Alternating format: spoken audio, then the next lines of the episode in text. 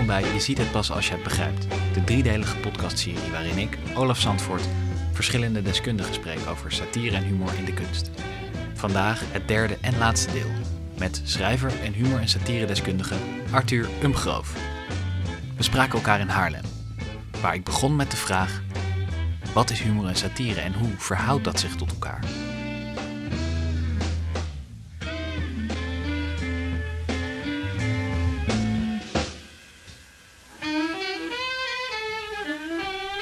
Satire doet volgens mij hetzelfde als eh, wat journalisten doen. Dus wat journalistiek doet. Het is het uh, controleren van de macht. Dus een satiricus uh, is kritisch over alles wat macht heeft. Of het nou religieuze macht is, of economische macht, of politieke macht. En uh, humor is een instrument. Dus de journalist heeft als instrument de pen, een, een, een artikel of een reportage. En de satiricus heeft als instrument humor.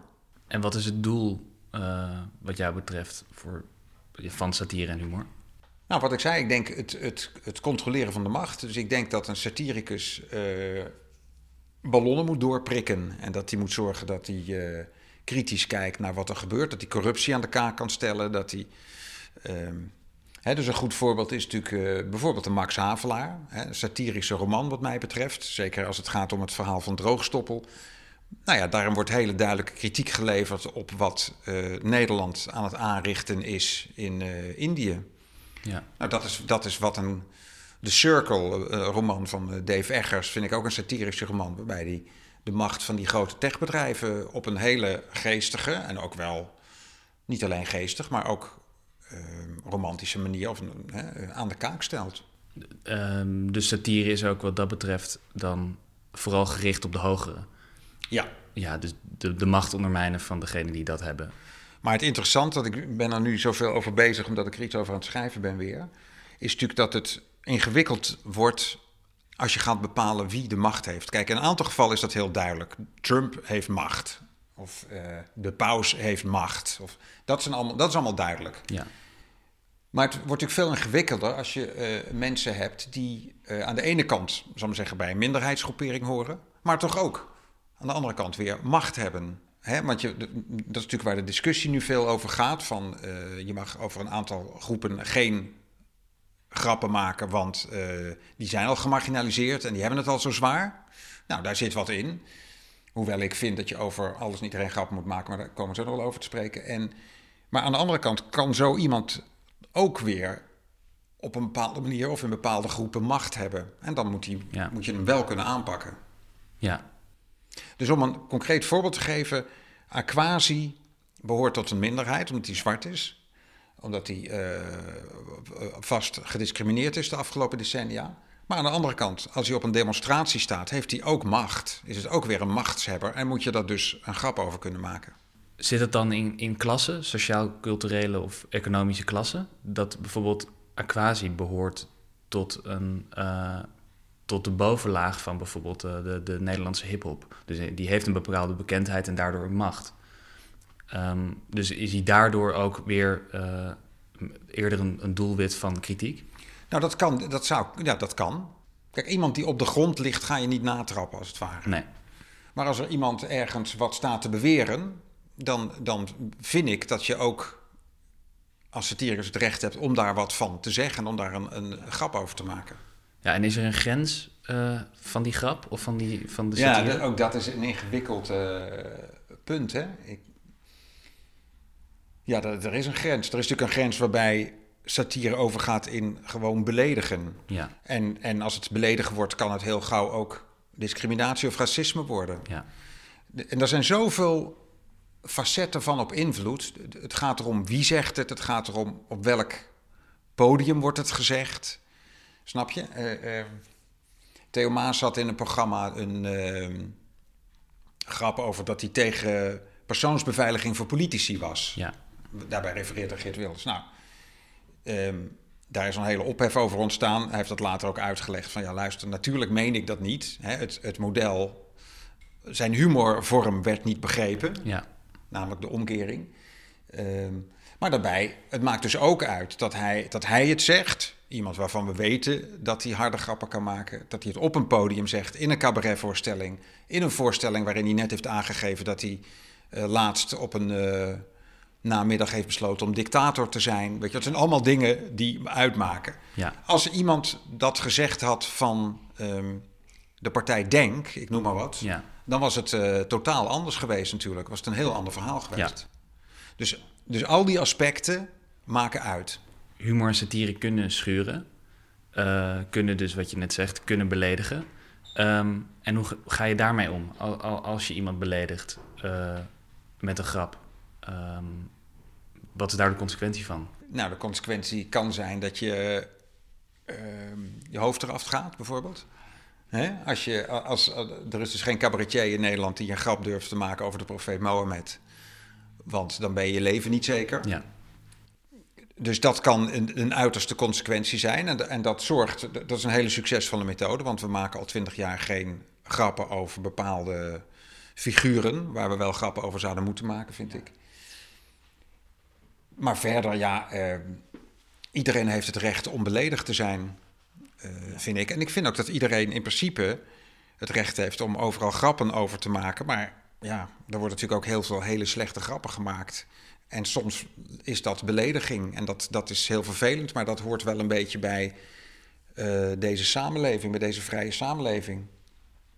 Uh, hoe lang bestaat humor en satire nou eigenlijk echt? Ja, de, volgens mij bestaat het uh, zolang als de, de, de, mensheid bestaat. Maar want er is een, een stuk bekend van de Grieken al, een Grieks stuk, wat je als satire zou kunnen aanmerken. Dat speelt ten tijde van de Atheen-Spartaanse oorlogen. En uh, daar is dus de, de hoofdpersoon, is een vrouw. En die besluit dus om alle vrouwen bij elkaar te roepen en om een seksboycott in te voeren. Dus er wordt niet meer geseks met die mannen totdat ze de oorlog beëindigen. Nou, daar komen er allerlei stereotyperingen in voor met mannen met uh, uh, ballen in hun zak tot de, tot de grond. Die niet meer kunnen omdat ze geen seks mogen hebben. En ook vrouwen die het daar heel moeilijk mee hebben. Maar er worden ook allerlei uh, machtsstructuren ontmanteld. Hè, want er zijn allerlei ambtenaren die er belang bij hebben dat die oorlog blijft duren en zo. Dat is een heel kritisch, maar ook geestig stuk. Hè, waarbij de, de schrijver dus humor gebruikt als instrument. En dat is dus uit, nou ja, uit de Griekse tijd. En ik denk dat je zo door de hele tijd heen, je kan ook in al die landen waar nauwelijks iets gezegd mag worden, het voormalige Perzië en zo, daar zijn allemaal, overal is altijd satire geweest. En je ziet dat de vormen een beetje verschillende. Hè, het was, vroeger waren het vaak uh, geschreven teksten alleen. Uh, en je ziet dus dat het op het moment cartoons worden ook. Hè, dat is natuurlijk een heel machtig uh, wapen altijd. En je ziet nu in deze tijd dat het natuurlijk alle nieuwe media gebruikt worden. Ja, en um, um, heb je een idee waar die neiging vandaan komt om, om macht om, te, te, te, ja, te ondermijnen? Er is een, Freud heeft een heel boek geschreven hè, over humor.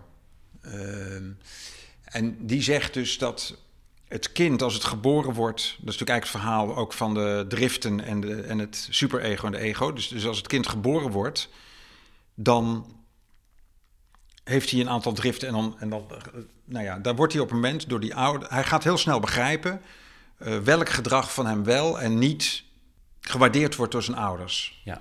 En dat is van levensbelang, want die ouders voeden hem. Hij is hulpeloos, het kind is hulpeloos. Dus hij gaat heel snel gaat hij zich aanpassen. En dat wordt later met taal gaat dat hetzelfde. Bepaalde klanken, hij speelt met klanken. En wordt op het moment duidelijk gemaakt dat bepaalde klanken een woord zijn en andere niet. En zo gaat het later ook met zijn ideeën en zijn gedachtegangen. Hè, wordt, door die ouders en door de omgeving wordt aangegeven... nou, dat vinden wij wel een goede gedachtegang en dat niet. Dit mag wel, dat mag niet. Dus als een kind tegen de volwassenheid aan zit, heeft hij een heel scala van dingen waarvan hij uh, het niet mag denken eigenlijk, of het niet mag zeggen, en een heel aantal wel. Maar dat spel, wat hij van het begin kent, om daarmee te spelen, om met die gedachten te spelen, dat blijft. Dus dan krijg je de, de, het volgende probleem, dat hij dus bepaalde dingen niet mag zeggen, maar het eigenlijk wel de behoefte voelt, de drift voelt om dat wel te zeggen. Nou, en dan is humor dus iets fantastisch, want met humor kan hij ineens allerlei dingen zeggen die hij eigenlijk niet mag zeggen. Maar omdat het humor is, mag het ineens wel gezegd worden. En een, en een heel goed voorbeeld daarvan is het Sinterklaasgedicht bijvoorbeeld. Hè, dus een Sinterklaasgedicht, daarin zeg je dan dat daar is toegestaan om allemaal dingen te zeggen over de ander die, die je anders niet zomaar zegt. En dan mag het ineens. Dus dan is de, de vorm van de humor verzacht het. Ja, en is dan dus de rol van de satiricus uh, of de humorist in de maatschappij, de, de, heeft hij dezelfde rol als dat Sinterklaasgedicht in een familie? Ja, in zekere zin wel. En, en ik denk je nog, als je zegt echt de humorist, denk ik bijvoorbeeld meer aan André van Duin-achtig. Wat, en ik denk bij de satiricus veel meer aan iemand die, die maatschappijkritisch is, echt. Ja. Dus, hè, maar, maar inderdaad, in, in zekere zin doen ze hetzelfde, dus namelijk spanning opheffen. Ja. Hè, er is het, je moet het zien als een grote uh, ketel met stoom. En, en dat moet gewoon af en toe, moet, moet die stoom ontsnappen, anders ontploft het een keer. Ja, en wat zou er gebeuren, denk je, als die stoom niet... Uh... Ja, oorlog, denk ik. En je ziet natuurlijk ook in al die totalitaire landen, daar, daar, je ziet dus wat een onderdrukking daar plaatsvindt. En, en, en nou ja, wat voor een land je dan krijgt. Dat, daarom ben ik er zo fel op dat we.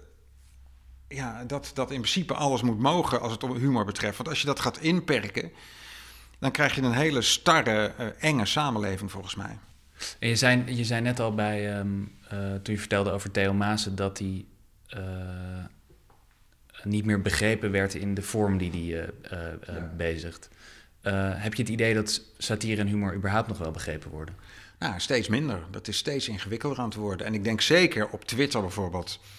Wat ik ervan gemerkt heb, is dat gewoon de stijlvormen die er zijn, zoals de, de overdrijving of de uh, karikatuur of de, de ironie, dat die allemaal helemaal niet meer uh, begrepen worden. Al dan niet moedwillig. Ik denk dat er een hele, heleboel groeperingen zijn die, of mensen zijn die uh, het ook niet willen begrijpen. Die het gewoon heerlijk vinden om beledigd te worden. Of om, hè.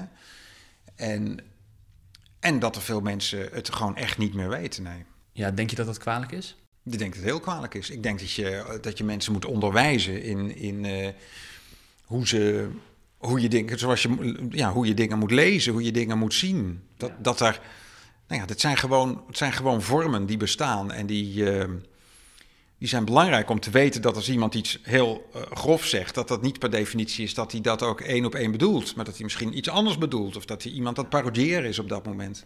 Ja. Um, en wat denk jij dat dit onderwerp of hoe dit onderwerp besproken zou kunnen worden in een museum? Nou ja, ik denk allereerst dat, dat musea uh, satire uh, onderschatten. Dus de rol van satire is, is en van humor misschien in het algemeen wel, is uh, heel belangrijk in de samenleving. Ja. Dus musea zouden, wat mij betreft, tentoonstellingen over satire moeten, tenminste, dan zouden, ja, zouden ja. daar tentoonstellingen over kunnen maken. Je zou in ieder geval, ik denk dat er ook heel interessant is om eens na te gaan vanaf ik noem maar wat, de 17e eeuw tot nu, van wat er, wat er aan satire, hè, aan romans of aan gedichten geweest is en, en welke rol die hebben gespeeld. Ja, en uh, je zei net dat, dat, dat je het gevoel hebt dat het onderschat wordt, hè? De, eh, de rol van satire en humor. Um, uh, waar denk je dat die onderschatting vandaan komt? Ja, omdat het Waar die precies vandaan komt, weet ik niet. Maar kijk, cabaret heet ook kleinkunst bijvoorbeeld. Hè? Het is, er is altijd, uh, wordt een onderscheid gemaakt tussen de grote kunst en, en kleine kunst, als het ware. Ja. En dat zie ik niet. Ten eerste denk ik dat het heel vaak een over, overlapping heeft. Maar ten tweede zie ik dat niet. Het is een, vaak een wat uitgekledere vorm. En zeker stand-up comedy hè, is natuurlijk heel uitgekleed. Een man of een vrouw met een microfoon in een, in een club en dat is het. Ja. Uh, maar goed, je hebt in het cabaret natuurlijk ook hele theatrale vormen. Uh, Fred de Jong heeft natuurlijk veel hele theatrale programma's gemaakt. Um, en toch wordt het altijd gezien als het kleine broertje van het toneel hè? of de ja. klassieke muziek. En um, zoals er ook nog steeds mensen zijn die um, Mozart en Bach uh, van een hogere orde vinden dan Lennon en McCartney.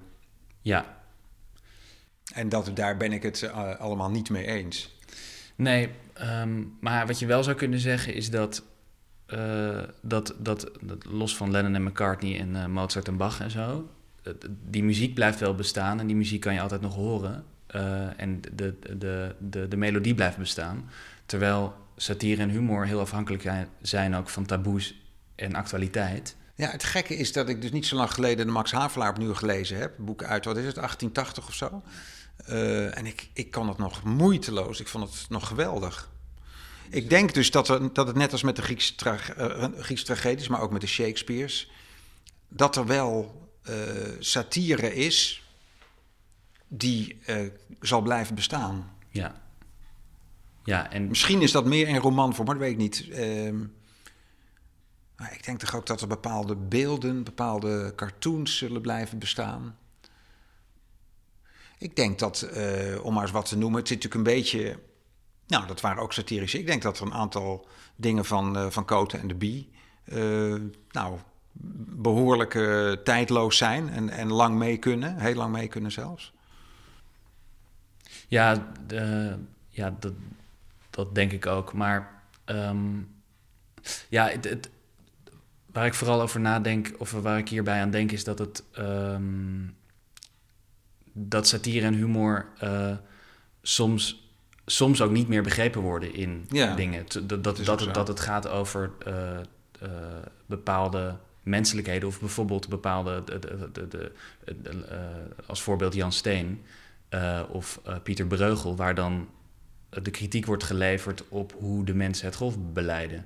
Dat soort dat soort kritiek uh, bestaat nog wel, maar in het algemeen in de westerse wereld is dat niet meer een heel actueel thema.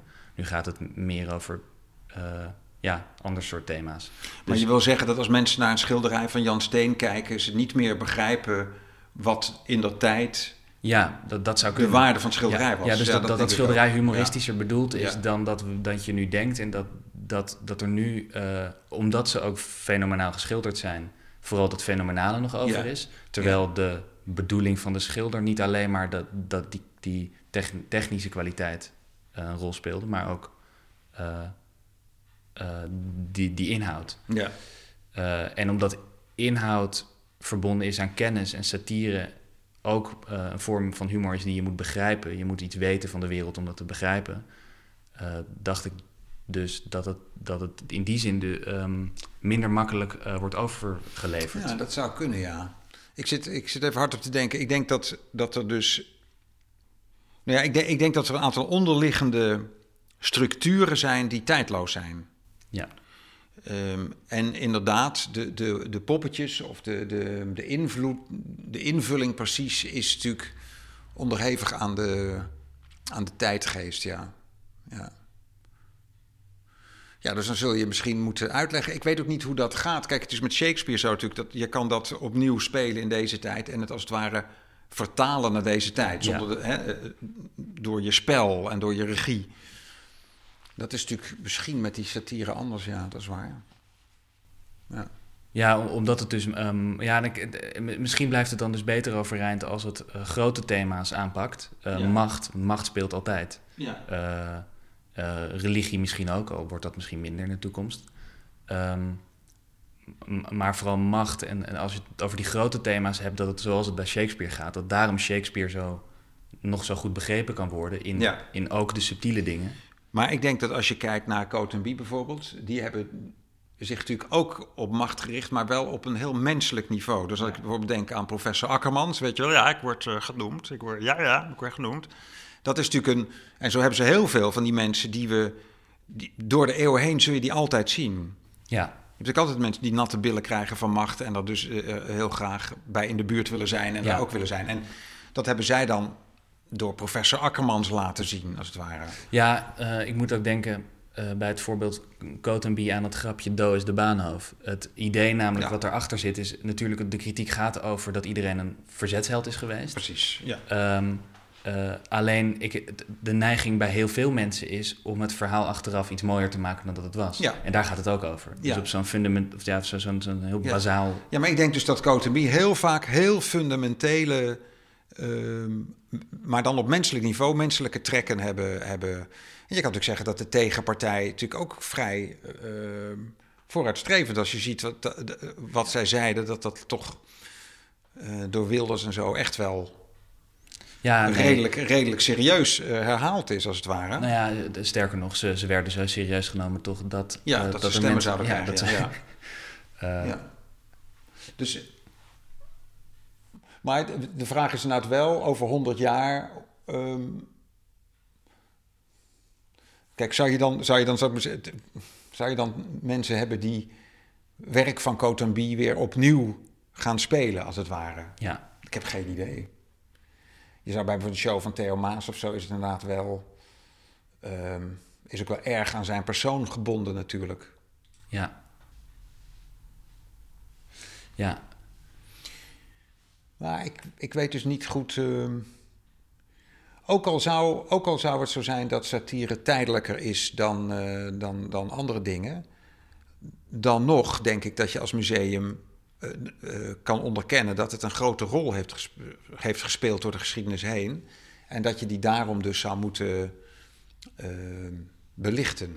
ja, en dus ook goed onderzoek zou- naar zou moeten doen om die tentoonstellingen dan te maken. Ja, nou ja, ik denk dat daar nog eh, inderdaad goed onderzoek heel interessant is. Van wat, en dat is natuurlijk heel moeilijk te zeggen, maar wat voor een rol speelt kunst in het algemeen misschien bij veranderingen? Ik, ik kan voor mezelf een, een heel goed voorbeeld halen. Ik, zat, ik studeerde in Groningen en ik was begonnen met rechten. En, maar ik wilde, ik wilde iets anders. Ik wist al lang dat ik iets anders wilde, maar het was niet duidelijk. Nou, en toen las ik eh, De ondraaglijke lichtheid van het bestaan van Kundera. Eh, waarin ook die theorie zit over dat, eh, dat, dit le- dat het leven geen generale repetitie kent. Dus dat, dat dit is het. Je, je, het is niet zo dat je het nu even kan proberen en dan in het volgende leven het echt goed kan doen. Nee, dit zijn de keuzes die je maakt.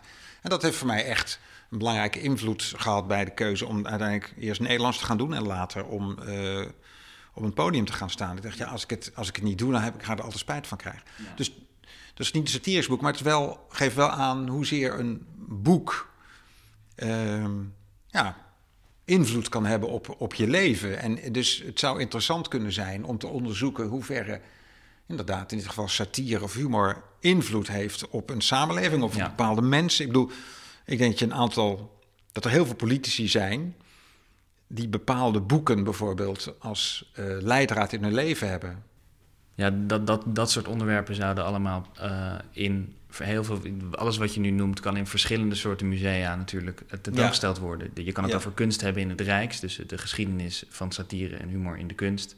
Maar je kan het bij eh, meer antropologische musea hebben over de mens en hoe de mens daar ook sociologisch mee omgaat. Ja. En eh, litera- literaire musea, hoe, ze, hoe, hoe het in de literatuur voorkomt en zo. Ja. Dus, en, ik, eh, en ik geloof dat, dat dat echt in die zin wel een onbesproken onderwerp is. Maar ik denk dat je, dat je eigenlijk het net al heel goed zei met Jan Steen. Dat je dus. ehm, dat, er dus dat er heel veel schilderijen. eh, nou ja, dat, die, eh, nu inderdaad niet. Dat nu niet meer gezien wordt wat de. Ja, of satirische of kritische kanttekeningen zijn die dat schilderij eigenlijk maakt. ja, Nu zien we Jan Steen alleen maar als gewoon een leuk, eh, vermakelijk en eh, goh, wat knap geschilderd. Maar eh, ja. Ja, alleen al, het, alleen al het feit dat hij zichzelf in de compositie plaatst... waarin hij kritiek levert op de mensen in de compositie... hm. Ehm, dat is al een, een, een- ding waarvan je zou kunnen zeggen, waarvan je, waarvan je al weet dat dat iets meer zegt dan zomaar dat hij zichzelf leuk erbij schildert. ja. ja. Ehm, Maar dus zou het niet interessant zijn om bijvoorbeeld in het Rijks ehm, daar eens even een inventarisatie van te maken van wat de betekenis van die schilderijen in die tijd waren en dan vooral gelet op wat voor kritiek leveren ze en, en hoe doen ze dat? Ik denk dat er meer, nou ja, ik, ik, ik weet er veel te weinig van, maar ik kan me voorstellen dat er een heleboel schilderijen zijn die, die in zekere mate eh, als satirisch bestempeld zouden kunnen worden. ja, absoluut. Dat denk ik ook. Alleen daar wordt nooit, nooit de aandacht op gevestigd. Maar het zou ook ontzettend interessant zijn om in het Rijks dus een ehm, tentoonstelling eh, satire in, in de kunst van het Rijks, als het ware. En dan steeds uitleg bij het schilderij van wat we zien hier was in die tijd betekende dat, eh, als het ware, Lubach die kritiek levert op eh, het inentingsbeleid. Ja, dat, dat lijkt me een, eh, een waanzinnig streven. Ja, en dan neem je meteen de, geef je meteen de satire ook de, de, de waardering die het, die het ook in deze tijd nodig heeft. Want ik denk dus dat satirisch, ik denk dus dat Lubach bijvoorbeeld een heel belangrijk programma is. En ik denk dat dat uh, in zekere mate spelt, waar ik dan ook wat mee te maken heb, dat die ook een functie, dat heeft allemaal functies. Dat zet mensen aan het denken. je laat mensen ergens om lachen, maar ze denken toch even aan van, hé, hey, wat, wat, dat is toch wel weird deze omkering. Wat, oh ja, eigenlijk wat zijn we ook hypocriet, weet ik wat. Het, het, het zet mensen aan het denken. Ja. Ik vind het een uh, mooie afsluiting van het uh, gesprek.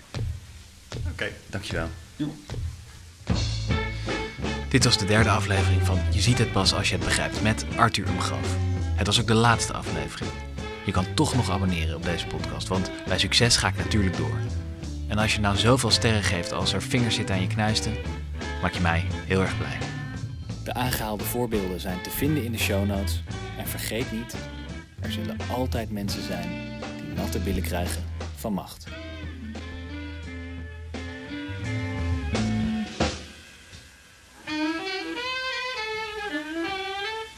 Nou, een, goed voorbeeld hierbij is um, over toneel en Code B gesproken. Ik heb bij een toneelauditie in Maastricht toneelacademie Maastricht heb ik een, uh, dacht ik moet een monoloog voorbereiden. En toen dacht ik, ik doe een monoloog van Cor van der Laak.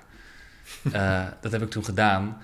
Uh, ik moet wel in alle eerlijkheid zeggen dat ik het zo heb voorbereid dat ik eigenlijk gewoon Cor van der Laak persiflage deed. Dus in die zin snap ik heel goed dat dat niet goed genoeg was. Alleen achteraf werd, of vooraf, ik weet het niet meer zo goed. Ja, volgens mij vooraf. zei de, de, de, de vrouw van de toneelacademie tegenover eh, voor wie ik moest auditeren, die zei: Ja, waarom heb je van de Coat en, Wat? Van wie, heb, van wie is dit? En, en, toen zei ik: Dat is van Coat en de Bie. Dat is. Toen zei, ja, ik ken het niet, leg, leg eens uit. Normaal. En toen. En toen um, Reden voor ontslag.